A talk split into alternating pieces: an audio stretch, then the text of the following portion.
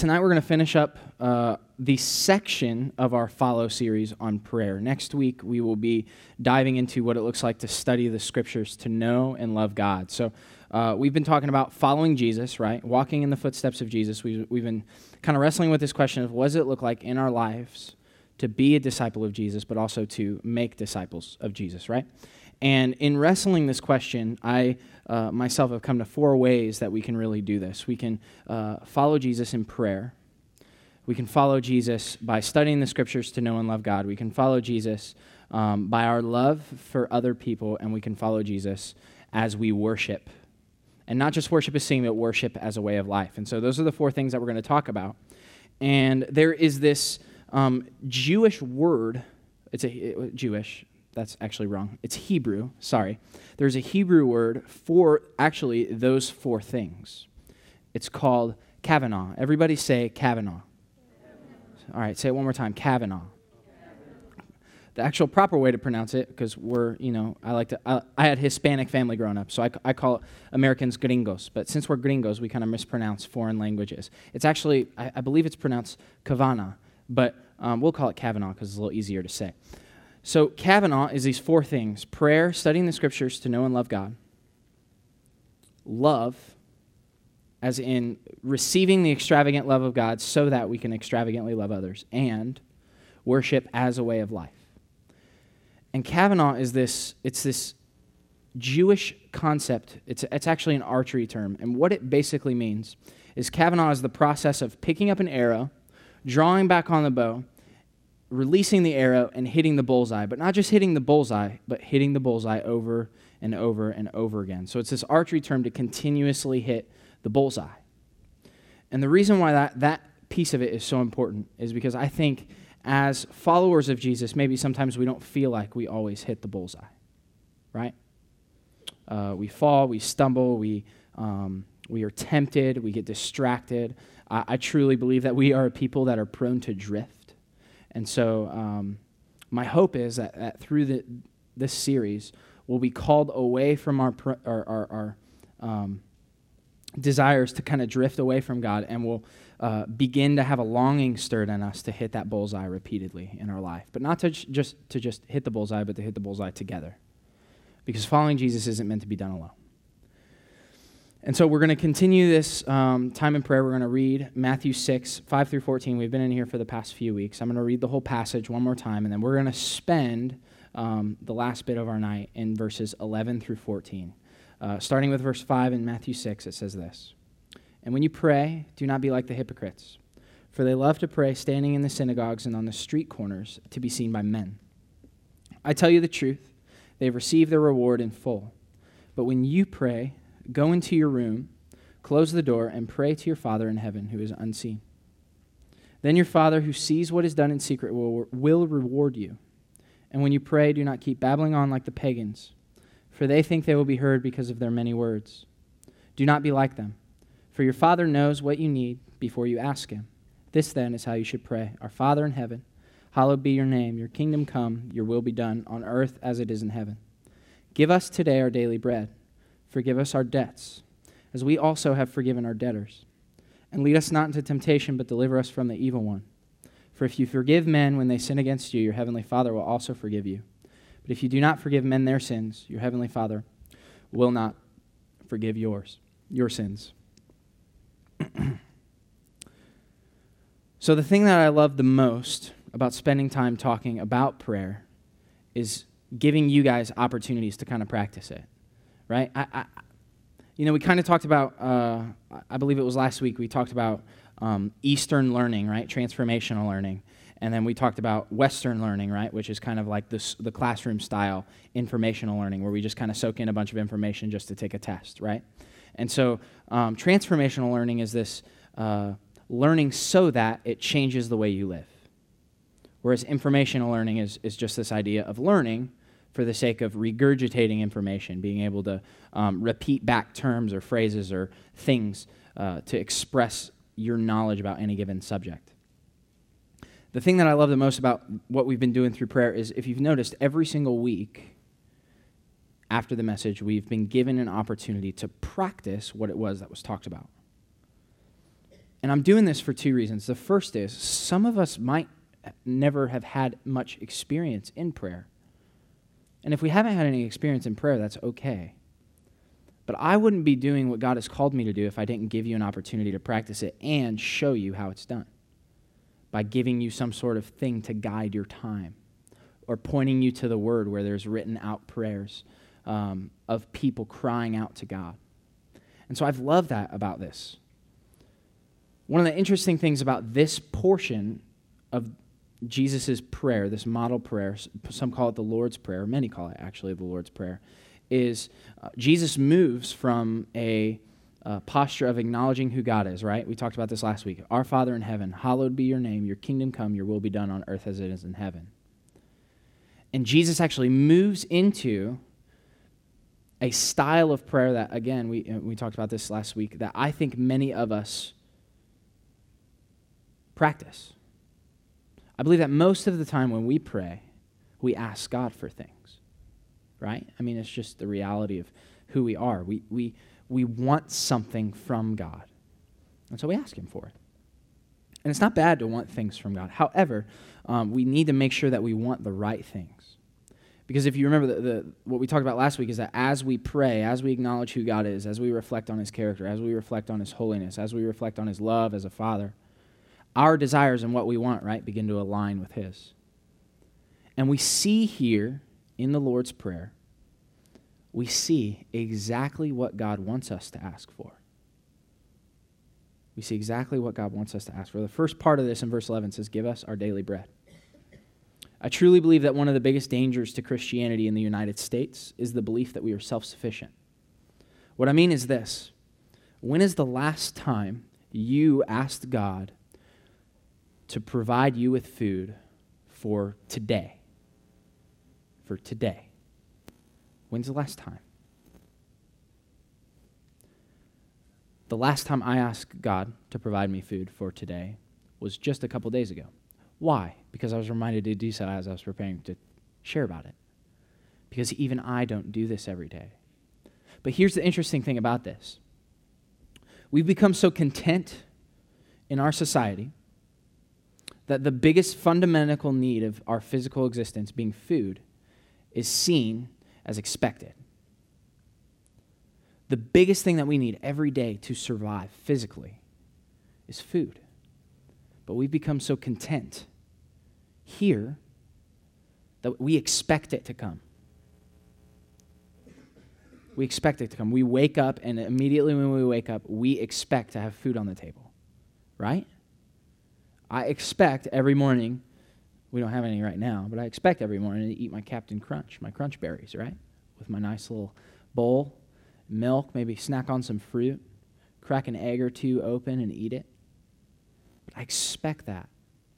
I don't wake up in the morning crying out to God to give me that each day, to provide for the physical needs of my body because I've fallen into the lie that I'm self sufficient, that my efforts and the paycheck that I earn every week is enough for me no longer to have to ask God for it. Now, would I ever say that? No, but with my actions, I am because I'm not asking. I'm not asking. I'm not thinking about it. Food and water are vital to our survival. We can't live without them. The fact that we do not ask God to provide for us in this way shows that the abundance of nutrients stashed away in our refrigerators and cupboards causes us to fall into the illusion that we can meet our own needs. That because we can fill up our house with food and goodies, that we, not God, meets our own needs.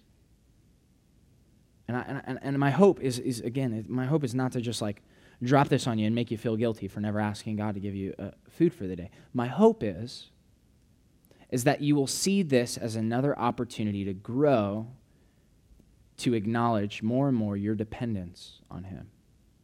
That's the point of this. For you to see and experience a dependent need for God. Because we cannot survive without the Lord. Every breath that we breathe in right now has been given to us from the hands of the Father. That's worthy of noticing. I think I think it's worthy of worship, right? if we start to see these little things that we take for granted every single day as gifts, I truly believe that it'll cause us to worship our God more. And in our lives, we will express that worship through things like love. We'll want to study the scriptures and know and love God because we'll be so thankful for God that we want to understand and grow in our knowledge of who He is. We'll want to love others extravagantly and give generously because God is so generously given to us.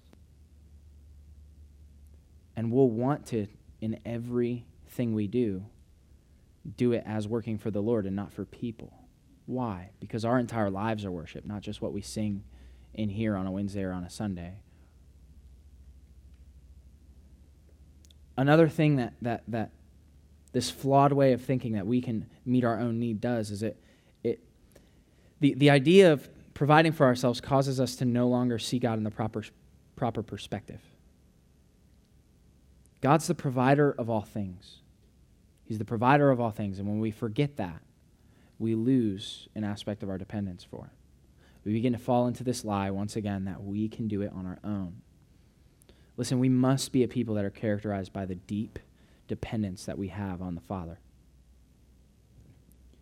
As we've seen throughout this series so far, hey, my piece of tape fell off my cheek. Hey, that's funny. Um, as we've seen throughout this series so far, our very walk following Christ must come from a posture of complete devotion and surrender. In every single thing that we do, we need to be devoted to the Lord. We need to, we need to focus on the Lord. We need to fix our eyes on the Lord. There's no room here for independence. After being in the wilderness for 40 days without food, Jesus, tempted by the devil, was told by the devil to turn rocks into bread. Have you heard this story before? Jesus, after he got baptized in John chapter 4, he goes into the wilderness for 40 days, fasting and praying for 40 days. And during these 40 days, he's tempted by the devil. He gets tempted three times that we see in Scripture. And the first one is the devil comes up to Jesus and he says, If you're the Son of God, turn these rocks into bread. Turn these rocks into bread. The temptation here for Jesus was to operate outside of the will of God in order to meet his needs. For Jesus himself to even say that I'm self sufficient without the Father and to provide for himself his own bread. And Jesus says, Man shall not live on bread alone, but on every word that comes from the mouth of God. His response diverted his attention back to the Father. His dependence and his eyes were on the Father. He was focused on the Father. We see in the next verse, verse 12, it says, Forgive us our debts as we also have forgiven our debtors. And this idea of forgiveness is actually where we're going to spend most of our time tonight because I believe with all my heart that isn't an issue that we all struggle with. It says, Forgive us our debts as we also have forgiven our debtors. What I love about this is in verse 12, it doesn't say that we've forgiven the debts of others, it says that we've forgiven debtors. So we don't forgive the wrong actions of another person, we forgive the person. We don't just look past their actions, we act as if that person never wronged us in the first place, because that's what forgiveness truly is. Forgiveness is freeing a person from guilt and its consequences. Freeing pers- a person from guilt and its consequences. Guilt's consequences, because guilt, right? If I'm going to hold you guilty for something, it has consequences. If I'm standing in front of a judge and I'm convicted of a crime, I'm guilty. My guilt has consequences jail time, fines, whatever. Have you ever experienced this kind of freedom? Have you ever truly been unconditionally forgiven? My hope is yes. My hope is that you know that you're unconditionally forgiven by the Father. But I know for certain that not every single person in here has truly experienced that depth of freedom and that depth of forgiveness. There are two aspects here of forgiveness in Jesus' prayer asking for it, and giving it away. One of the things that I love about Jesus is that everything he gives to us, He expects us to pass it on. Everything. We've been given the freedom of the gospel. What does he command us to do? Go and make disciples of all nations, baptizing them in the name of the Father, Son, and Holy Spirit. We've received salvation in Jesus, and he asks us, he commands us to go and talk about it, to give it away to others. Now, we can't save other people, but we can provide them with the word of God that can save them. The whole idea of making disciples is, is, is an idea of multiplication, and the whole idea of multiplication is to receive something and repeat it over and over and over and over again. One of my favorite things about following Jesus is the expectation to instantaneously give to others what he has so graciously given us. God does not give you buffer time.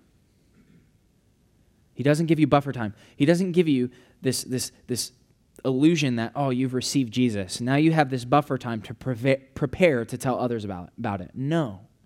Immediately tell others about it. Immediately tell others about it. There's so many times in the Gospels where Jesus heals somebody. And what does he say? He says, Go and share what's happened to you. The Samaritan woman in John chapter 4 found out that Jesus was a Messiah, and she went and told the, an entire town of people about it. She told the entire town of people They came to meet Jesus. After they came to meet Jesus, they invited him into his town. Jesus stayed there for about three days. And then they said they no longer had to believe because of the testimony of the woman, because they've seen the Son.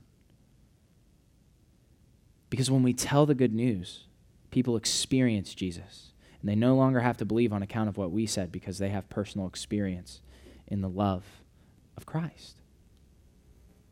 This is the whole idea of following Jesus. Everything that we do, everything that we receive, we give away. Everything. There's no exception to that. Extending love to people because he first loved us. Teaching from the scriptures because we are learning from the scriptures. And we also learn by teaching the scriptures. Learning to pray in order to pray with and for others. We're not learning to pray just so you can pray on your own. We're learning and talking about prayer so you can do it with and for other people, so you can give it away. Worshiping God to honor Him in a way that our lifestyle reflects Jesus to everyone we encounter. encounter. Absolutely everything He has given to us, we must pass on. This includes forgiveness. I just got back from a trip in Maryland. It was a lot of fun. But one of the interesting things about the trip in Maryland is I spent some time with my family. And um, some of you may know my story, some of you might not know my story in here. But just know this uh, I have a long history of broken relationships with much of my family. And this particular side of the family that I spent a lot of time with, I have heaps and heaps and heaps of bitterness towards. Heaps of bitterness towards. It is hard for me to spend time with this side of my family. You can ask Sarah. I struggled with this trip. I, part of me didn't want to go, part of me wanted to go. Every reason that I wanted to go had nothing to do with my family and everything to be with being at the beach. I didn't want to see him. This is my family.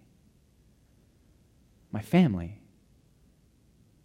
Grandpas, moms, brothers, my family.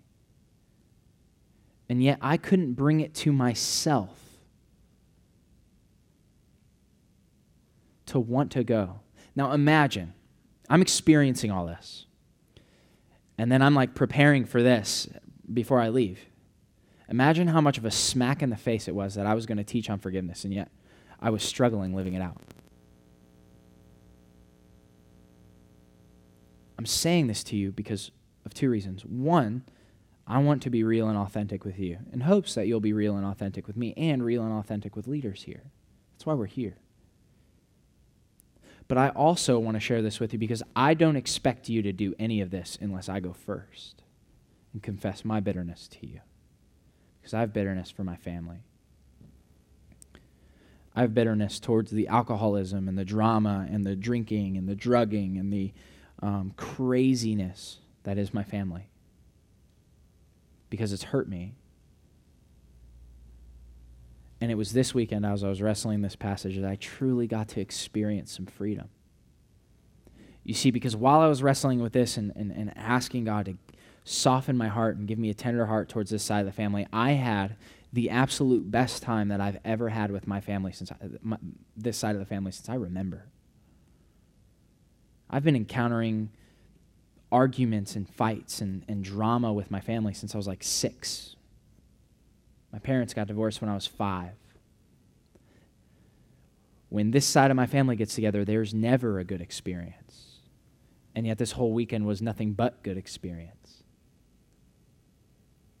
And as I spent time with my family, I just felt the bitterness just kind of fall off. And my own heart just became, began to be very tender toward them. I, I, I expressed genuine love. I looked in my uncle's eyes as he was drinking a beer and told him, almost with tears in my eyes at 1 a.m. in the morning, that I longed for him to know Jesus. And that one of the deepest longings of my entire life while I'm on this planet is to see him and the rest of my family know Jesus. And as I'm having this conversation with him again, I'm just, just bitterness is just falling off. And I truly believe it was an act of God that He brought us here today. Not just for me, because I, He rocked me with this this weekend. I was very convicted. The Spirit of God did work with me while I was in Maryland. My hope and my prayer is that He'll do work with you here tonight. In my tendency to harbor bitterness towards these family members, I revealed a desire in my own sin nature to put myself over God. With my bitterness, I was saying that the forgiveness of God or the wrath of God is not enough. They still need to receive condemnation from me. You see, when we express bitterness towards people, there's two kinds of people in the world there's people that are following Jesus, and there's people that aren't. The people that are following Jesus are living in the grace and forgiveness of the gospel. And so, if God has forgiven them, if we can't forgive them for something they've done wrong to us, we are putting ourselves over God and saying that God's forgiveness isn't enough, they deserve our condemnation. And then there's the person that's not following Jesus. They're not under the grace and forgiveness of the gospel, they're under the wrath of God. The rightful punishment for their sins. But in our bitterness towards this person, we're stating that the punishment that they've received from God or that they are receiving from God is not enough. And we put ourselves over God saying that they deserve condemnation from us. Either way, we're putting ourselves over God. And my tendency to harbor bitterness, I'm missing out on the joys of walking in the freedom of the gospel myself, right? I have all this bitterness. How can I experience the freedom of the mercy given to me? How can I experience the freedom of the grace poured out to me? How can I experience the freedom of the hope stirred up in me? How can I experience the freedom of the love shown to me that I'm supposed to offer to others, but I'm not offering it to others because all this bitterness I'm holding in. Someone smarter than me once said that hurling bitterness towards another person is like drinking poison and expecting them to die.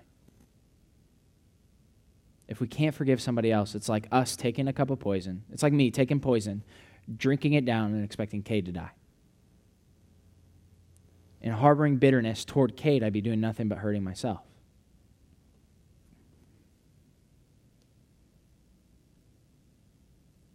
Jesus spends a little bit of this section also talking about temptation.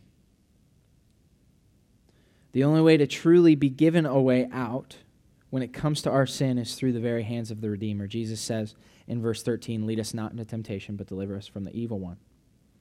If we follow Christ, God has sealed us with the Holy Spirit. The Spirit gives us the power to say no where we couldn't before. And in Romans chapter 6, Scripture tells us that uh, before we knew Christ, we were actually slaves to sin. That we couldn't help but say yes to sin. That there was something in us that was so attracted to doing the wrong thing that we couldn't say no to it. In Romans 6 20 through 23, I think it's up there, or it will be. Hey, there it is. It says, When you were slaves to sin, you were free from the control of righteousness. What benefit did you reap at that time from the things you are now ashamed of? Those things result in death. But now you've been set free from sin and have become slaves of God. The benefit you reap leads to holiness, and the result is eternal life. For the wages of sin is death, but the gift of God is eternal life in Christ Jesus our Lord. Our God can free us from the powers of darkness and the penalty of sin. And though we're now followers of Jesus, temptation, right? It still comes. If you're following Jesus in here, you've, you've experienced that. We're constantly attacked by forces of evil, but the ultimate hope and freedom is found in the gospel. It's found in the gospel. We're fighting a war as believers. And God gives us the power. There's power in the spirit that we've received. He's gives us power, he's given us power to proclaim life to others and to overcome death because he's overcome death. We get the privilege to love others well. We get the privilege to serve Christ well. We get the privilege to do these things. I want you to know that. I want you to know that Jesus has the power to help you overcome the temptation that's in your life, the things that you're struggling with. I know you're struggling with something. I struggle with things. We all struggle with things. You heard firsthand that I struggle with bitterness this weekend, the temptation to hold the sins of my family against them and cause them to change the way that I see them, cause them to change the way that I see my family. I struggle with that. But as you could hear, the Lord broke me of that. He changed me in that area. He, he gave me the power to not only overcome that temptation, but to really see some true healing there with my family. It was incredible. The last part of this section says this For if you forgive men when they sin against you, your heavenly Father will also forgive you. But if you do not forgive men their sins, your Father will not forgive your sins. Now, I think a lot of people try to explain this away, right? Because that sounds harsh. What it sounds like is that unless we forgive other people, God will not forgive us. There's a lot of people who try to work around that, try to explain it away.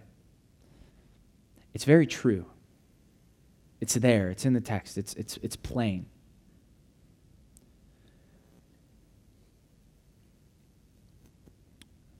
Now, if that's true, and I was struggling with bitterness toward my family, does that mean I, am not saved? No. See, you can be a Christian and still struggle with the temptations of bitterness. But listen, what Jesus is saying here, the fact that Jesus revisits forgiveness is huge. Because it shows of anything in here, that's repeated. I think it's because this is very, very important to him. Our forgiveness toward others is very important to Jesus. Why? Why is it important to Jesus? Because if we don't forgive, if we don't make an effort to forgive, He won't forgive us. Because the only way we can make an effort to truly forgive is if we've experienced and known and received the forgiveness of Jesus. I truly believe we are incapable of true unconditional forgiveness if we have never received true unconditional forgiveness from Christ. The forgiveness of Jesus motivates us to forgive others. I know if you follow Jesus in here, you struggle with bitterness. But here's the deal it's a struggle. If you didn't know Christ, it wouldn't be a struggle. You'd be okay with that bitterness. You would. You'd be completely fine with it. And if you are following Christ in here and you have bitterness in your heart and you are completely fine with it, your conscience has been seared by the sin in your heart. And I pray that God reveals that to you and that He does business with you in that. What Jesus is saying here is that if there is no motivation at all in our hearts to offer forgiveness to other people, then the forgiveness of the Father is not ours to have. Jesus isn't asking us to forgive everyone perfectly. We cannot match the perfect forgiveness of Christ. But we, what we can do is make an effort. And that's what he's asking. That's what he's commanding. He's commanding that an effort is made to forgive your brother and sister, to forgive the people in your life who have wronged you. Because who are we to receive forgiveness for our sins and, and yet hold other sins of other people against them. Jesus actually tells a parable about this. And the simplified version is basically this If Aaron owes, owes me a million dollars, and Aaron comes to me and he says, John, I don't have it. I don't have it. I'm sorry. And I look at Aaron and I say, You know what? You don't have to pay me. Go. You're debt free. And I forgive him his debt. But then if Aaron goes to Jonah and says, Jonah, you owe me 15 bucks, and hits Jonah in the face and holds that 15 bucks over Jonah's head, what's wrong with that picture? I just forgave him for a huge amount of money. And yet he holds this small, little, dinkety amount of money against Jonah. It's the same when we receive the grand forgiveness of every single sin we've ever committed in our entire life and ever will commit in our entire life. And yet we hold the one sin over another person. Forgiveness is important. We have to see this. We have to get this. It's important to Jesus, not only for us to ask from, for this forgiveness from God, but to give it to others. And so when we pray, these are good things to ask for. Think, God, meet our needs, forgive our sins, help us to forgive the sins of others. Give me the strength to overcome temptation today. In fact, lead me away from it.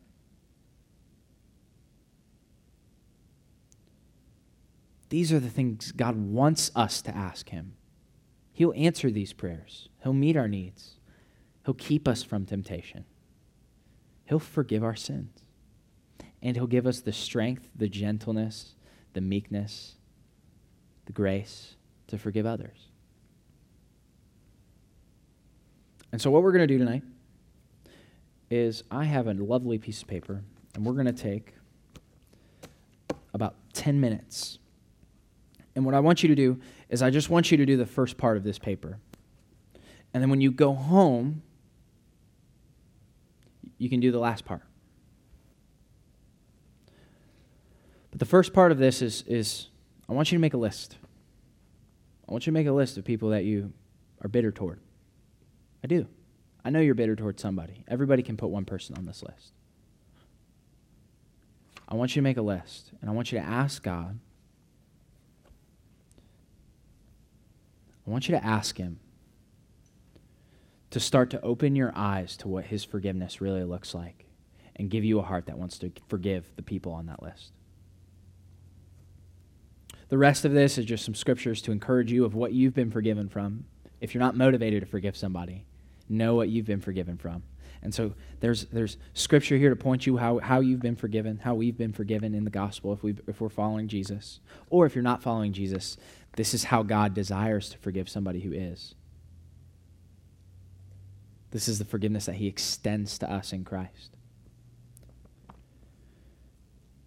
The last part of this is just some practical steps of what are you going to do to this person? How can you show them your forgiveness this week?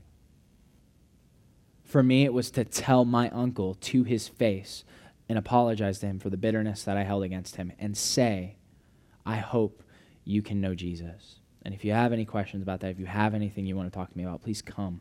If you have anything you're struggling with, let me know. And just told him that I was available if he ever needed me for anything. But I apologized to him because whether or not he knew it, I was, I was wronging him in my heart. And so take this paper, take 10 minutes. There's pens in the back of the room, split up somewhere, and just write down a few names. Pray, ask God to bring some names to mind. I know He will. Um, he's done it to me before. Let me pray, and then we're going to take that 10 minutes. And then once we come back here, I have one question for you to ask. Just one. And then we'll dismiss after that 10 minutes is up. Heavenly Father, thank you for who you are. Thank you that you give us um, the most beautiful forgiveness we could ever receive in the gospel. Thank you that through the life, death, resurrection, and resurrection of Jesus, we can know you. Lord God, that you don't count our sins against us. God, your word says in Psalm 103 that you separated our sins as far as the east is from the west. What a beautiful picture of the unconditional love that you've given us. Thank you for your Son. Thank you for the Spirit that you've given us. I pray for everyone during this time, Lord, that you would bring to mind people in their life that you want them to forgive. Amen.